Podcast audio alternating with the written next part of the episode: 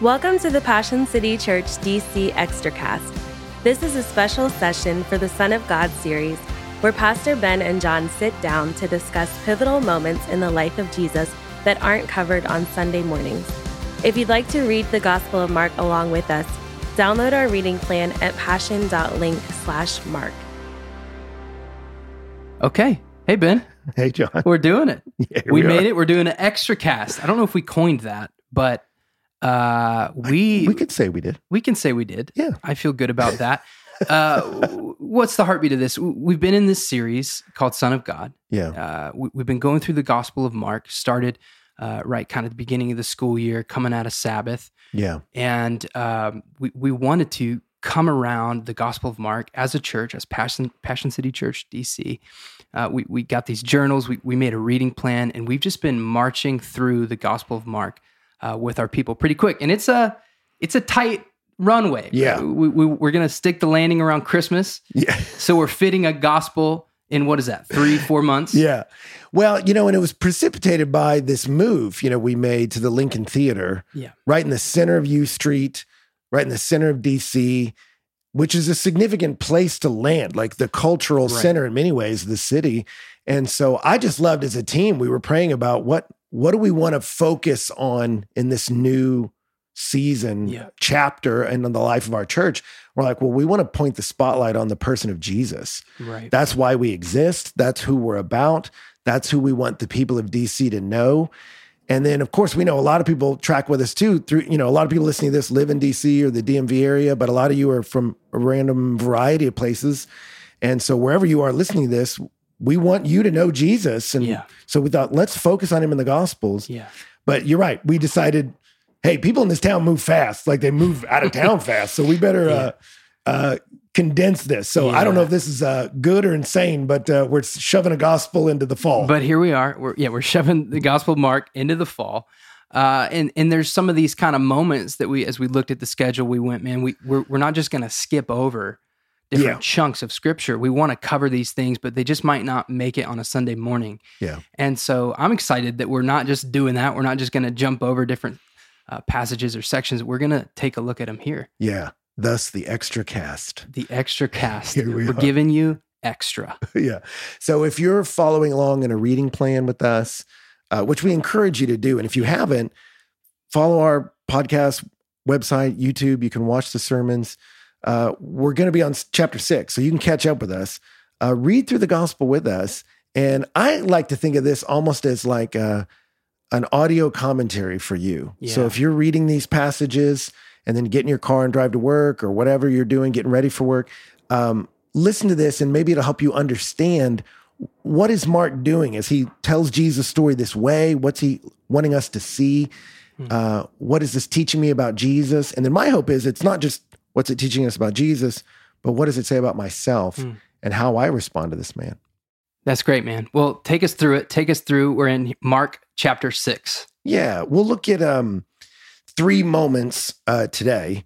And the interesting thing about them is they're not really as much about Jesus and what he did as Right. much as they're about three different responses to Jesus. So Right. it's kind of fascinating this moment we're in.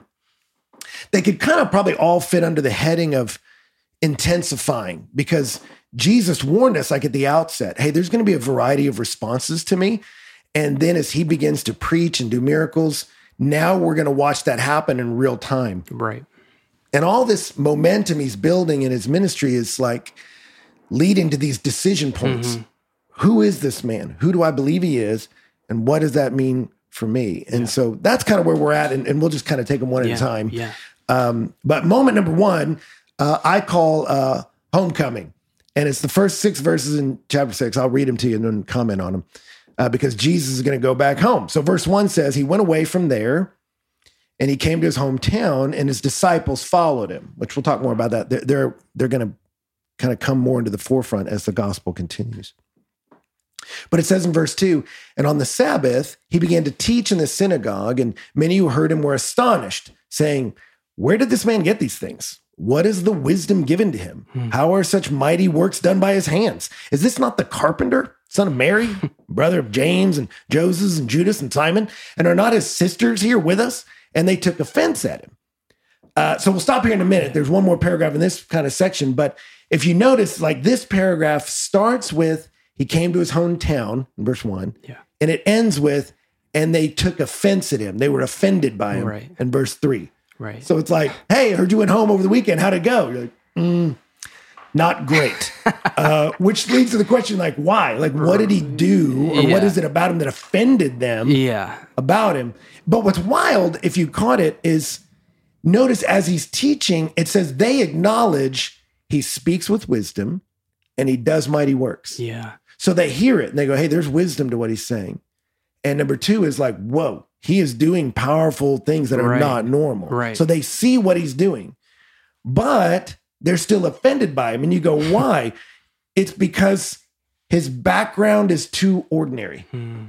Yeah. that um, he doesn't have the right degrees on the wall. Yeah. And so that's that language where they're like, isn't this the carpenter? Right. And um, it comes off as like derogatory. Right. Like, where does this guy come off? Like, didn't he make your shelves, Bob? Like, who's this guy? like, like it's uh, dismissive. Yeah, You're yeah. too common to be special. Yeah. And the son of Mary thing, some commentators think is a shot at him too, because Hmm. you know back then normally you'd be identified by your dad, but Mary was, you know, uh, when she was a teenager, they kind of whisked her out of town, and Hmm. blah, blah, blah. when she came back, she had Yeah. this kid, and so actually some of them hear it too, and there's an argument later with the religious leadership where they they respond to Jesus by saying, "Well, we're not illegitimate children," Hmm. and some commentators think like they're taking a shot at him Yeah. and his parentage. That could be what's happening here. Is they're Right. like, you're not from any special background. You're actually from maybe a dubious one. And hey, didn't didn't didn't you like make our cabinets? And so they they think he's too common. Yeah. That's why they dismiss him. Right. And so then in verse four it says, and Jesus said to them, a prophet's not without honor. Like, hey, I prophets get honor. They they get some respect, but not here. He said, except in his hometown and among his relatives and in his own household. Hmm. And he could do no mighty works there, except that he laid his hands on a few sick people and healed them. And he marveled because of their unbelief. Hmm. A couple things there, and then we can stop for a minute and talk. Yeah. But um, it says he could do no miracles there. That doesn't mean inability, like he, you know, he needs people to Lost believe in him for like the juice to kind Yeah. of fill him. You know, Yeah. uh, it means he um, was not free to exercise his power in that environment. Yeah. I, one commentator said it this way that I thought was good. He's like, he said, the performance of miracles in the absence of faith would have added to their guilt. Hmm. Because Yeah. and he's getting that from Jesus will say that later. He was like, "Hey man, like if if Nineveh saw this, they would have repented." You know, he starts pointing Right, out cities like if these cities would have, if Jericho would have seen what I'm doing, they would have repented. Yeah. And so um, the fact that they see his miracles and blow him off is um, leaves them open to judgment. And so there's something in, interesting about this whole dynamic where their unbelief excludes them from really seeing the full power of Mm. God. Yeah. And then what's really crazy about it is in verse six, it says of Jesus, he marveled Hmm. because of their unbelief. Um, maybe the easiest way to think about what's happening is here is he goes to his hometown. They understand he's a great teacher. They understand that he's uh, a miracle worker, but they're like, but you're just too, I don't know, common, everyday, whatever. And so they don't respond to him Right. to me, this is like um, it's familiarity breeds contempt. That's what this is. Yeah. And and maybe in modern times you could draw a parallel to the kid that's raised in church. Yeah. Uh, they've been around it, and but they yawn at the resurrection. Yeah. I know, up from the grave he rose. Like it just they don't marvel at it at all. Yeah. Yeah, I know the Bible's important, uh, but I'm unmoved by it. Right. So in Jesus' story, this is soil number one Yeah. right? The the word of life is coming and your heart is like concrete. It just pings off. And so you can grow up in church your whole life. You can be from Jesus' hometown and heard every story and still be hard-hearted. And Right. so this is common. A lot of you know people like this. You know, uh, was it Flannery O'Connor called the South Christ haunted? That there's a uh, we shouldn't cuss around churches Yeah, sense of yeah. sort of reverence for Jesus, but there's so many people that it's cultural Christianity, but they don't marvel at Right. Jesus. It's yeah, I know the Bible, Matt. Yes, and there's a respect around it, but there's not a real reverence for the king. Right. And uh, it's common, but it's not normal. Right. And that's what Jesus points out. Their unbelief is unbelievable to him. Yeah. You know what I'm doing is mighty. You know what I'm saying is wise, but you blow me off? Right. That's crazy. Right. It's so fascinating. I mean, it, it, it sounds crazy. You hear them uh, saying they've they've seen the miracles and, and they've heard his teaching. They've they've seen these amazing things, and yet they still don't believe. But it, it sounds crazy, but you, you're right. It's completely relatable, Mhm. and I think it's interesting. You bring up that point, and it's super relatable in this idea of like, what does it look like to go from seeing Jesus as just kind of part of the cultural background as, as just a guy that I'm familiar with, or I might even throw his banner up when it feels convenient Yeah. versus actually following him as Lord and surrendering your life to him. Those are two different things. Yeah. I think it brings up. Yeah, it's I I do think like in a I, I remember um telling a roommate of mine in college about Jesus, sharing the gospel with him. And he was like, I know I should probably I know I probably have questions if I thought about it, but I don't really know what they are. Mhm. And that was kind of it. And I'm like, well, that's yeah. that's fair if you're uncertain. Yeah. But if you just go, so the end, you know, I'm Yeah. like, man, this guy demonstrably changed human history. Right. I mean, the teachings of Jesus changed the flow of human history on the globe. Yeah. And but even today, people can hear that and go, yeah, but I never got around to reading the Bible. I Yeah. never really got around to. So I'm not shaming anybody listening to this. I'm saying this is this is a thing that happens. Yeah. Is I can go, Jesus was significant, but I'm not taking him serious. He's just kind of a common part of the background where I grew up. Yeah. I would just say, acknowledge that Uh-huh. and go, wait a minute. I either believe this guy is a history shaping person or I don't. Let me investigate him. So wherever you fall on on how much faith you have, I would say the way to get out of this is to go, no, wait a minute. Let me pause to take him seriously. Are his words really wise? Right. Is what he does in a human life really mighty?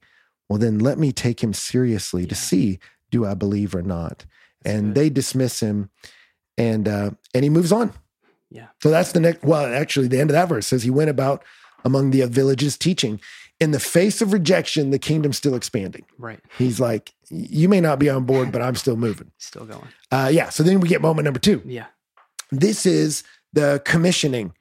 And so you got the hometown that blows him off, but now you got these people that are with him. In verse seven, it says, And he called the 12 and began to send them out two by two, and he gave them authority over the unclean spirits. Now, this is a thing Mark's been building to that there Mhm. is a group of people that have taken him seriously, and they don't have all their questions answered. They're going to get real confused later. Mhm. But you saw in chapter one, he grabbed these guys and he said, Come follow me. Yeah. I'll make you a fisher of men. And they start to follow him. Then you watch him in chapter two, fish for Levi. You know, the tax collector. He's like, hey man, come, come be with me. Um, you see in chapter three, he sets them apart as apostles. He picks the 12 and says, I don't want you to just be around me. I want to dub you my cabinet, sort of uh, official Mhm. emissaries of my kingdom. Like Yeah. you're going to have a role in this thing. And then in chapter four, they're the ones that as he's teaching parables, they come up to him later and go, We don't get it. And so he's explaining to them what he's up to. Yeah. And then chapter five, they're the ones that get the boat ride with him where they see his Yeah. power on display. Yeah. And so you see this happening. Be around me, see what I'm like, see what I can do. And then you're going to be a carrier of what you've seen me doing. Right. Uh, this is the kind of stuff that, I mean, rappers have done this for years. You know, Dre uh, is successful. And what does he do? He gives Snoop a couple bars on the track, brings an Eminem in, Right. you know, and you sort of bring them onto some of yours, and then suddenly you launch their careers. Jesus is bringing these people around Yeah. uh, like a good leader. Right. Right. I'm going to do it and you watch. Then I'm going to do it and we'll see later and you help. And then uh, you do it and I'll help you. And so you see him slowly giving them authority to be participants in the expansion of his kingdom. Yeah. So that's number two is uh, you've got some that reject. Now you got some that participate. And so he sends them out. He gives them these marching orders, uh, sends them out in pairs, uh, probably for mutual support. And, and there's a, a biblical precedent in the Old Testament of uh, every testimony is confirmed by two witnesses. Uh, and he gives them authority over unclean spirits. He's like, I'm sending you out as spiritual people. I'm giving you the responsibility to carry my message. I'm going to give you the authority Mhm. to carry that responsibility, right? Right.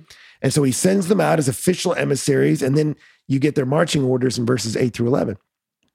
It says he charged them to take nothing for their journey except a staff, no bread, no bag, no money in their belts, but to wear sandals, not put on two tunics. And he said to them, Whenever you enter a house, stay there until you depart from there. And if in any place will not receive you and they will not listen to you when, when you leave, shake off the dust that is on your feet as a testimony against them. All right, to summarize that, he gives them marching orders and he tells them, hey, travel light. Yeah. Uh, don't take food, don't take money, uh, don't take bread. And then he tells them, don't put on two tunics. And you go, what's that about? like, you don't need two tunics when you're walking. Mhm. You're going to build up enough body heat just moving along. It's a one tunic kind of day out there. But uh, you bring a second one if you need to sleep somewhere at night and it's cold. Mhm. It's like a poor man's tent. It's like bringing a blanket. It's like if you sleep under the stars, like a cowboy, you know? And he's Right. telling them, don't do that. Yeah. Don't bring anything that would make you self sufficient. Hmm. And uh, you go, well, why? Why doesn't he want him to do that? Because it'll force you to trust God, but also to rely on the hospitality of others, Hmm. which will be a good test. Yeah. So when you show up, and don't think town like, you know, uh, Richmond. Think these are like villages. Like Yeah. everyone's going to know you just rolled into Yeah, town. Yeah. When you roll in and say, "Hey, I'm an emissary of the Messiah," uh, they're going to react to you. And that's what he prepares them for. Yeah. Two reactions. Some of them are going to accept you and go into their house. And then he was like, and so when the person takes you in, then he says, uh, stay there till you depart from there. He's like, don't upgrade if someone with a cooler house offers you, that you know, be like, Right, oh, uh, right. it was the sweet grandma let me in, but like that dude's got a pool. Yeah. He's like, don't do that because that'll distort the message. Yeah. The message is if they receive you, they receive me. But if you try to upgrade to like a richer guy's house, the message you're saying is like, you got to earn this a bit or you got to be worthy of it, Right. which is the opposite of the message of Jesus. Right. His message is one of grace. But see who takes you in. And then if they don't take you in, shake the dust off. And you go, what's that mean? Like uh rabbis back then, like if they went to like a pagan city, like some foreign country for some reason, they would carefully like shake all the dust out to say, like, uh, it's a symbol of separation. Hmm. I'm not with you. Mm. And so I'm not bringing the lingering effects of you into my world. Right. For this, he says it's a testimony against them. And what he means by that is um, you are in good faith telling them the king is here. Hmm. And if they blow you off, don't take that personal. Right. Like, don't let it inside. Shake it off. yeah. But shake it off to them. Be like, hey, my conscience is clear. I tried to help y'all. Yeah. You're on your own, you Mhm. know, and walk away. And uh, what I love about this, and this is the next response, is you get the followers of Jesus, people that say, I'm going to associate with him. Jesus is preparing them. If you're going to associate with me, you need to be aware what happens to me is going to happen to you. Yeah. There's going to be people who accept you in my name, and there's going to be people who reject you because of me. You need to know that's coming. And when they accept you, you accept them, you love them. If they reject you, shake it off. It's all right. Yeah. But uh, he's just sort of preparing his people for what association with him looks like. And for me, this is a good thought when you are new to a city, or let's say maybe some of you, you're college freshmen, you show up on the scene, you go, a lot of you are wondering, am I going to associate with Jesus or not? Am I going to bring up that I go to church or not? Like, what's going to happen? You're afraid of the rejection side. But I would just encourage you if you believe Jesus is who he says he is, this is the Son of God, this is my King, I put my faith in him, then you go, okay, then roll with him and know that that will bring you some community and it'll also bring you some rejection. But if you know both are coming, you can survive that, Yeah. you know? Yeah. Uh, I know for me, when I entered college, um, my association with Jesus meant I didn't do things that a lot of people were doing. Yeah. And it was isolating. Right. And I remember thinking that, like, Jesus is costing me friends, Hmm. you know? Yeah. And I was pretty lonely the first half of college. But I was like, but I'm his. I believe who he says he is. And then what happened was I got invited to a Bible study and over time met some people, met some good friends. It's actually kind of wild, man. Like I I went to Rush to join a fraternity with some buddies. And I was in this scene, and I'm not anti. There's some great fraternities out there, so this is an anti-fraternity bash fest. But I was in this one like pipeline to join this fraternity. And I was like, I can't, in good conscience, for me, do all that they're asking of us. Yeah. So I was like, part of me was like, but I want to be a light for Jesus in a dark place. But I was like, I will not be by myself. I'm Yeah. isolated. Right. The best I could be is sober. I just knew myself. Like I, I don't have the spiritual maturity to thrive in this environment. So I had to let that go. Yeah. And then I got invited to this Christian thing called Breakaway. But uh, as I was a student, I started to grow in my faith at Breakaway. I joined this other kind of men's organization where I grew in my faith. And then when I was chaplain of this men's organization, we got a phone call from a sorority house saying, Will you lead a Bible study in the sorority house? I'm like, Yeah.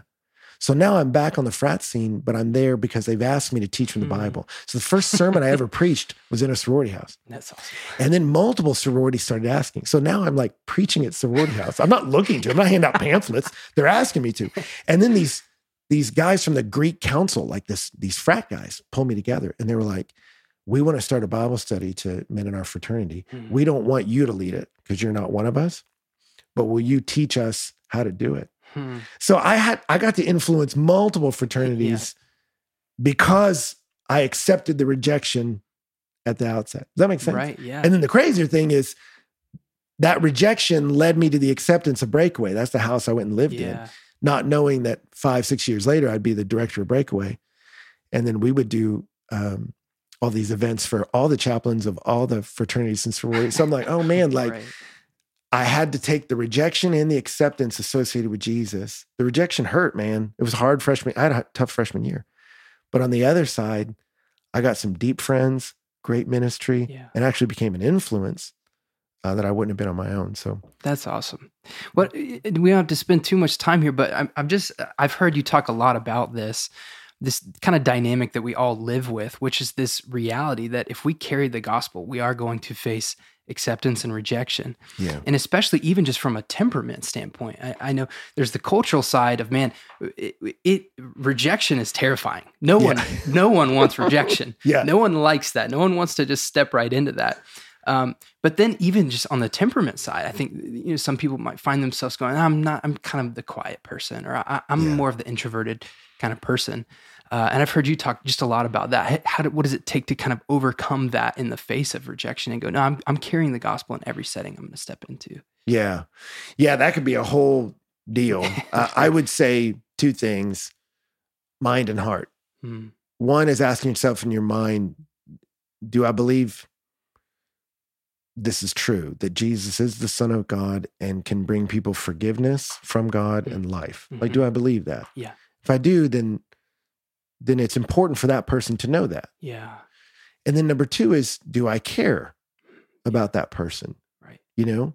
And I think if you focus on that, I mean, we're going to see it. I won't preach it now, but this Sunday, Jesus had compassion on the crowd. So he taught them many things. He knew the truth that I'm here to rescue you, but he also had a heart for like, and, and I, I really want you to know this. Yeah. I'm not obligated to share this data. I really want you to know it because Yeah. it'll help you. Right. So if you if you really focus less on your fears and your rejection, but on the person of Jesus, do I really believe who he says he is? And do I really care for these people? Right. Then I'll share them, even if I'm Yeah. scared or whatever. So we had um actually on Christmas Day, a neighbor of mine knocked on our door and he came over. He's not a Christian, but he had read this book about how the Bible had been distorted over time and was untrue. Yeah. And so he knocked on our door because he knew we were Christians. Yeah.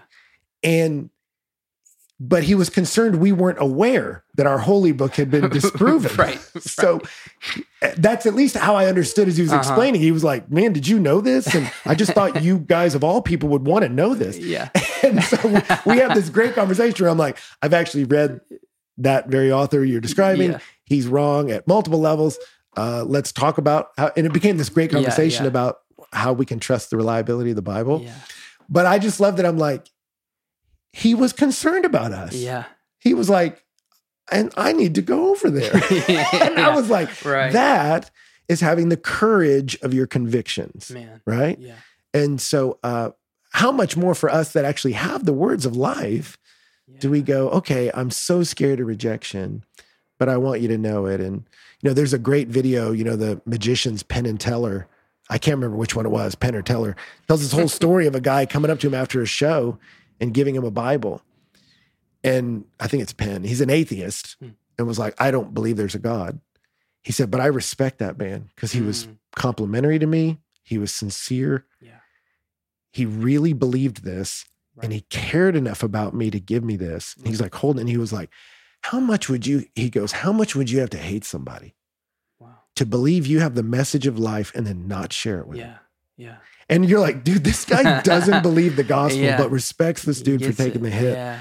And so, um, anyway, that's, That's what these guys send out to do. And, and they go do it and proclaim, hey, you need to repent. That's verse 12. They went out, proclaimed that people should repent, and they cast out many demons and anointed with oil many who were sick. We could talk a lot about demon possession and healing the sick, but we'll move on for Next time, to the next, Next one. Yeah, next Yeah. time. We'll do a whole podcast on demon possession. Let's move on to the third Yeah. moment. Yeah. Let's get to it. Uh, last moment.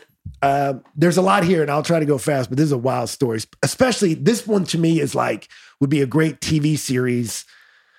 Man, somebody's got to do this moment right, you know, uh, because of the If political, the political intrigue yeah. behind this third Yeah. moment, and it's how Herod responds to Jesus. Yeah.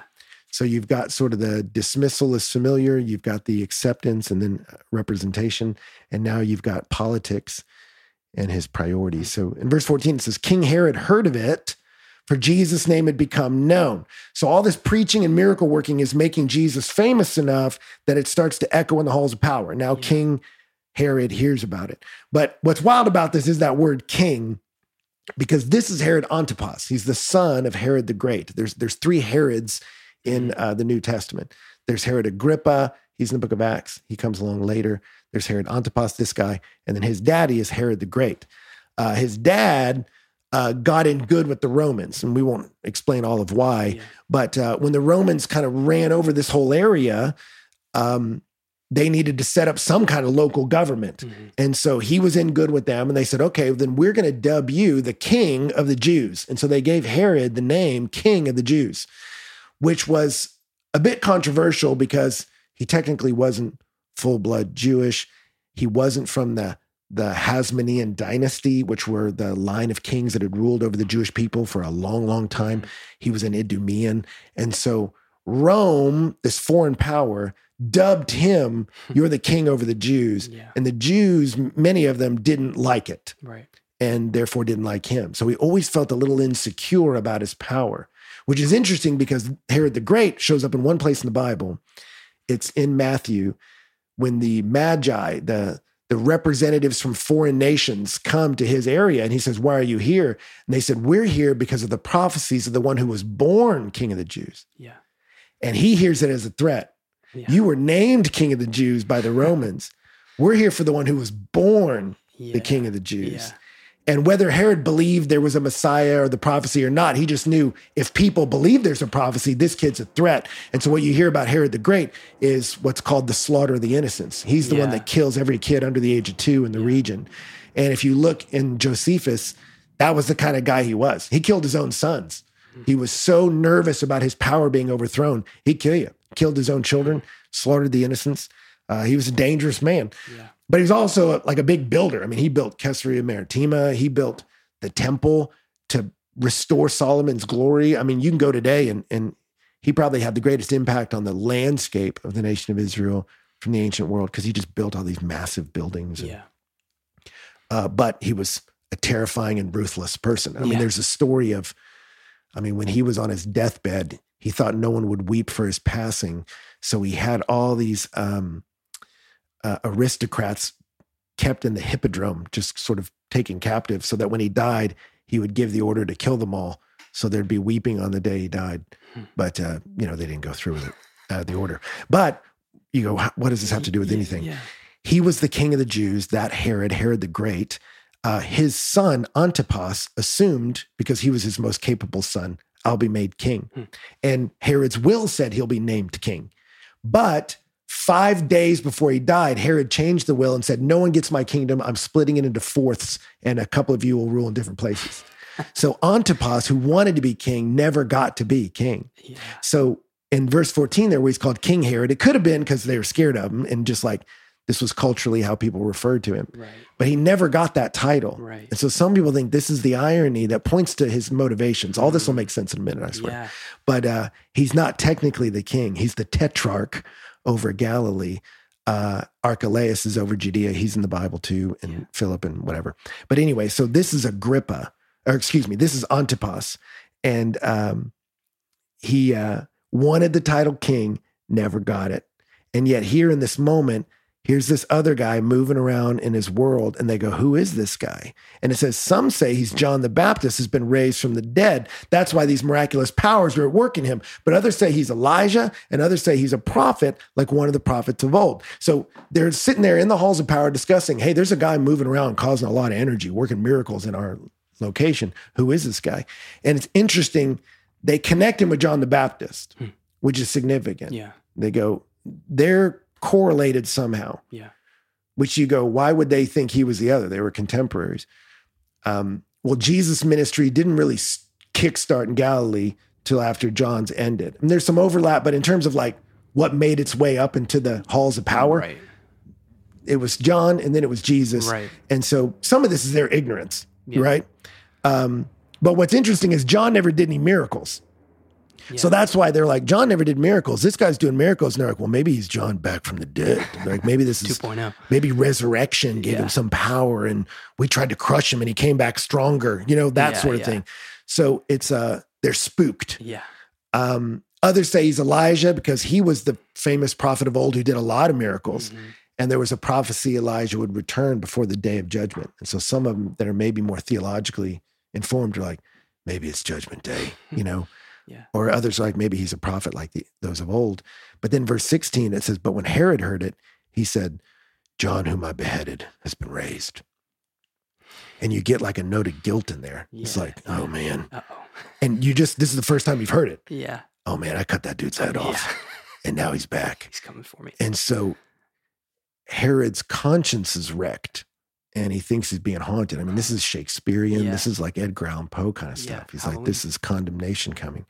And then in verses 17 and following, it's a flashback of you go, wait, John got beheaded, and now it's going to tell you uh, how that went down. Mhm. And it said, For it was Herod who had sent and seized John and bound him in prison for the sake of Herodias, his brother Philip's wife, because he married her. For John had been saying to Herod, It's not lawful for you to have your brother's wife. So you learn something about Antipas. His uh, half brother had a wife that he liked. And so she divorced his half brother to marry him. And John, the which violates Leviticus Yeah. uh, yeah. the law in the Old Testament. John the Baptist uh, was doing his ministry right by where Herod's fortress was, and he's not afraid to call out anybody. He's like, "Hey, what you did was wrong. yeah. It was wrong. It violates God's intent for marriage." And so he's letting him know that's not how this is supposed to go. And that's obviously a threat to Herod that this guy with all this spiritual influence is condemning him, right? Um, and Herodias particularly didn't like it. So in verse 19, it says Herodias had a grudge against him and wanted to put him to death. Uh, she doesn't like uh, that he's accusing her of being an adulteress. Right. But she could not because Herod feared John, knowing that he was a righteous and a holy man and he kept him safe. Safe from who? From his wife. She's like, I want to kill that guy. I'm sick of him. And uh, Herod keeps him safe. It says, because when he heard him, he was greatly perplexed, and yet he heard him gladly. So now you get this Herod that, hey, he just wanted his brother's wife, so he took her, man. So he's that kind of guy. Yeah. But then he hears this holy and righteous man speak, and it perplexes him. He's like, oh, man, Mm. I think this guy speaks for God. Hmm. He's condemning me, which feels bad. But but he's got some things that you should listen to. And his wife's like, I want him dead. And he's like, no, no, no. I think we should listen to this guy. Yeah. So you have this conflicted guy, and it, it brings the tension the story. Like, what are you going to do? Yeah. Uh, verse 21 But an opportunity came. Opportunity for who? Well, we're going to see for Herodias. When Herod, on his birthday, gave a banquet for his nobles and military commanders and the leading men of Galilee. So on his birthday, he throws a big party for his uh, political uh, people, his military commanders, and leading men of Galilee is probably all the rich landowners. So everyone who's somebody is now at his house. Yeah. He's throwing a party. And verse 22 when Herodias' daughter came in and danced, she pleased Herod and his guests. Notice it's not called Herod's daughter. This is probably the daughter of his brother, Salome, who would have been Right. uh, in her like teens or 20s. So which it sounds weird because uh, it probably was weird. That's weird. It's probably gross. Yeah. And the king said to the girl, Ask me for whatever you wish, and I'll give it to you. Uh, so he's going to put on a display. And he vowed to her, Whatever you ask of me, I give it to you up to half of my kingdom. Uh, so he's trying to make a show in front of all Yeah, his yeah. noblemen and whatever. And she went out and said to her mom, What should I ask for? And she says, The head of John the Baptist. And she came in immediately with haste to the king and asked, saying, I want you to give me at once the head of John the Baptist on a platter. Mom didn't say on a platter, but they're at this big banquet. You normally don't eat with platters, but they're at this big banquet, sumptuous food, and she just sees one and she's like, put his head on that platter. Yeah, she's just rolling. So this brings in the conflict. Herod goes, his preaching is perplexing me, but it makes me glad. There's something to it. There's something right about it. There's something holy about it. Yeah. I need to listen to this guy. I want to silence people that want to hurt him, including my wife. We need to listen to him. But I really want to be king and I want power. Mm, All I want is more money and power. And so I've got all my money and powerful friends around. And now my wife puts my two biggest priorities against each other. mm, What's it going to be? Yeah, Do I want money and power or do I want righteousness and holiness? right. Verse 27. And immediately the king sent an executioner with order to bring John's head. And he went and beheaded him in the prison and brought his head on a platter and gave it to the girl. And the girl gave it to her mother. And when the disciples heard of it, they came and took his body and laid it in the tomb. A couple things, and we'll land this deal. One, you go, why is this story here? At one level, it's to show you this is what they do. Yeah, So Jesus and John the Baptist are linked together. And holiness and righteousness, when it butts up against money and power, those in political power, they'll kill you. Hmm. And it's foreshadowing of what's coming for Jesus. If he keeps pushing this issue, he's going to butt up against what people really care about. It's going to Yeah. get him in trouble yeah, and it will. But it also shows you another way to react to Jesus. I mean, you see with Herod, I've got conviction about this message, but you know, in Jesus' story, if Nazareth was soil one, the seed just bounces off. He's soil three, man. yeah, yeah. That the word was getting into his heart. The word was starting to mess with him. But Jesus said, but weeds are going to come up. Mm, What are they called? The deceitfulness of riches yeah. and desire for other things will choke out this word. And that's what happened to him. And that's what happens to a lot of people. They go, I know religion's important. I know spirituality is important. I believe Jesus is important, but I want money and power. And uh, for him, it's money, sex, and power, all wi- wired Right, into this. Right. And when I'm forced to choose, I love money, which really just means I love me. Yeah. But here's the irony of it, and this is where I'll stop, is um, we find out later in Josephus, um, he just wants this power, man. Hmm. And uh, I mean, he named his capital Tiberius after the emperor. So for 40 years, he sucked up to the emperor, Yeah. named his capital after him. But when Tiberius died, uh, Gaius became emperor, who got the name Caligula. If you ever heard that name, most people don't know what Caligula did. You're like, but I remember he was a bad guy. You're like, yeah, he's a really bad guy. and he had a childhood buddy who was the little nephew of Antipas named Agrippa. And he's like, you know what? I'm going to make you Herod Agrippa, Man. king of all the Jews. And he gave him Herod Yeah. the Great.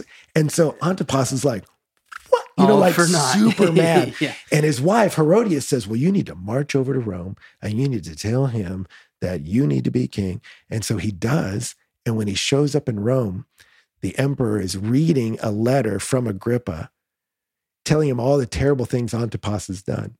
So he walks in like, I want to be king. He's like, Actually, you're going to be nothing. You're banished to Gaul. And he casts him out. He never sees his quote kingdom again. So what's wild is Jesus will say it later. If you seek to save your life, you're going to lose it. But if you lose your life for my sake, you're going to find it. Yeah. And Herodias puts him up to demand being king. And because he listens to this woman he was never supposed to marry, because he goes after this kingdom that was never his, he loses everything. Mm, And so if he would have listened to John the Baptist, he probably would have been all right, you know? But yeah. it's wild to think about. Like, yeah. and I know there's a lot of people listening to this that what's scariest about following Jesus is what it'll cost me. right. I know the person I'm dating's not right, but I don't want to let go of him. Mm, I know I'm going to have to change some of the way I do business. yeah. I know I'm going to have to change some of my lifestyle. And Jesus is threatening my comfort. Yeah. And, uh, but if you seek to save your life, you're going to lose it. Right. But if you lose it, you just may find it. Right. Well, it's so interesting. Just looking at, we've got three responses Yeah. to the person of Jesus. You've got, uh, he's familiar. He's kind of background. I, I, I'm just kind of, I, I- don't know about what all this is going on. I, I'm out. Then you've got the, the disciples who just straight up, they're following. I'm going to go where you tell me to go. I'm gonna do what you tell me to do. Mhm. And then you've got kind of that soil three, like I'm outright rejecting you because I want something else. I, I, Yeah. I've got a different idol on my heart. I've got something else that I want more than Jesus. And maybe for the person listening, they're going, man, I don't know what to do with this person of Jesus. Yeah. What do we say to that person that's, that's looking at how you can respond to the person of Jesus? Going, I'm still trying to figure it out for myself. Yeah. Yeah, that's a good question. That's a good place to land this too, because you don't want to do what Nazareth did. Don't blow him off, man. Yeah. Uh, he demands to be taken seriously Yeah. Just by virtue of the influence he's had on human society. And he's going to keep pushing the issue that I'm the Messiah. Right. He's making it weird. Right. But if you're like, well, I don't know if I'm ready to commit to him and be like one of his emissaries to the world, um, we're in chapter six of 16. Yeah. Like you don't have to, he's not, he's Yeah, not yeah. pulling the ring out on date number one. At some point, you're gonna decide what to do with him. Right. And at some point you need to. Right. But um, if you're sitting here and you're uncertain about all this, I don't really know what to do with the person of Jesus. What I would encourage you is take him seriously and investigate him. Hmm. Don't get distracted and sidebarred by lesser things that will fade. Yeah. Uh, don't blow him off, yeah. but take him seriously. And his disciples are going to have a bunch of questions later. And if you have them, he's not scared of those. He's really not. Yeah. So I would say, man, read through Mark with us. Keep coming back. Come back to this podcast. Come back to church. Come investigate the person of Jesus with us and see, do I believe? Hmm. Because that's what he's looking for. right. He's looking for watch me, see me, know me, and then you'll believe. And then you'll be someone who can bear much fruit. That's what the disciples do. They're going to make a difference. Yeah. No one here, most of y'all don't even know who Antipas was, Yeah. but uh, the emissaries of Jesus have changed the world. Yeah. and so. I would just say take them serious, man. And Yeah. We'll keep doing this. That's good. Yeah. We're gonna keep doing this. We're gonna do, Microcast one. do a couple more of these deals, and we're gonna keep checking through the Book of Mark on Sunday mornings. So Here we go. keep joining along with us. It's gonna be a fun ride. Thanks, brother. If you were encouraged by today's Extracast, be sure to rate us and subscribe on iTunes, Spotify, or wherever you stream your podcasts. To experience other talks, videos, and live gatherings, visit us online at PassionCityChurch.com or download the Passion Movement app. And again, thanks for listening to the Passion City Church DC podcast.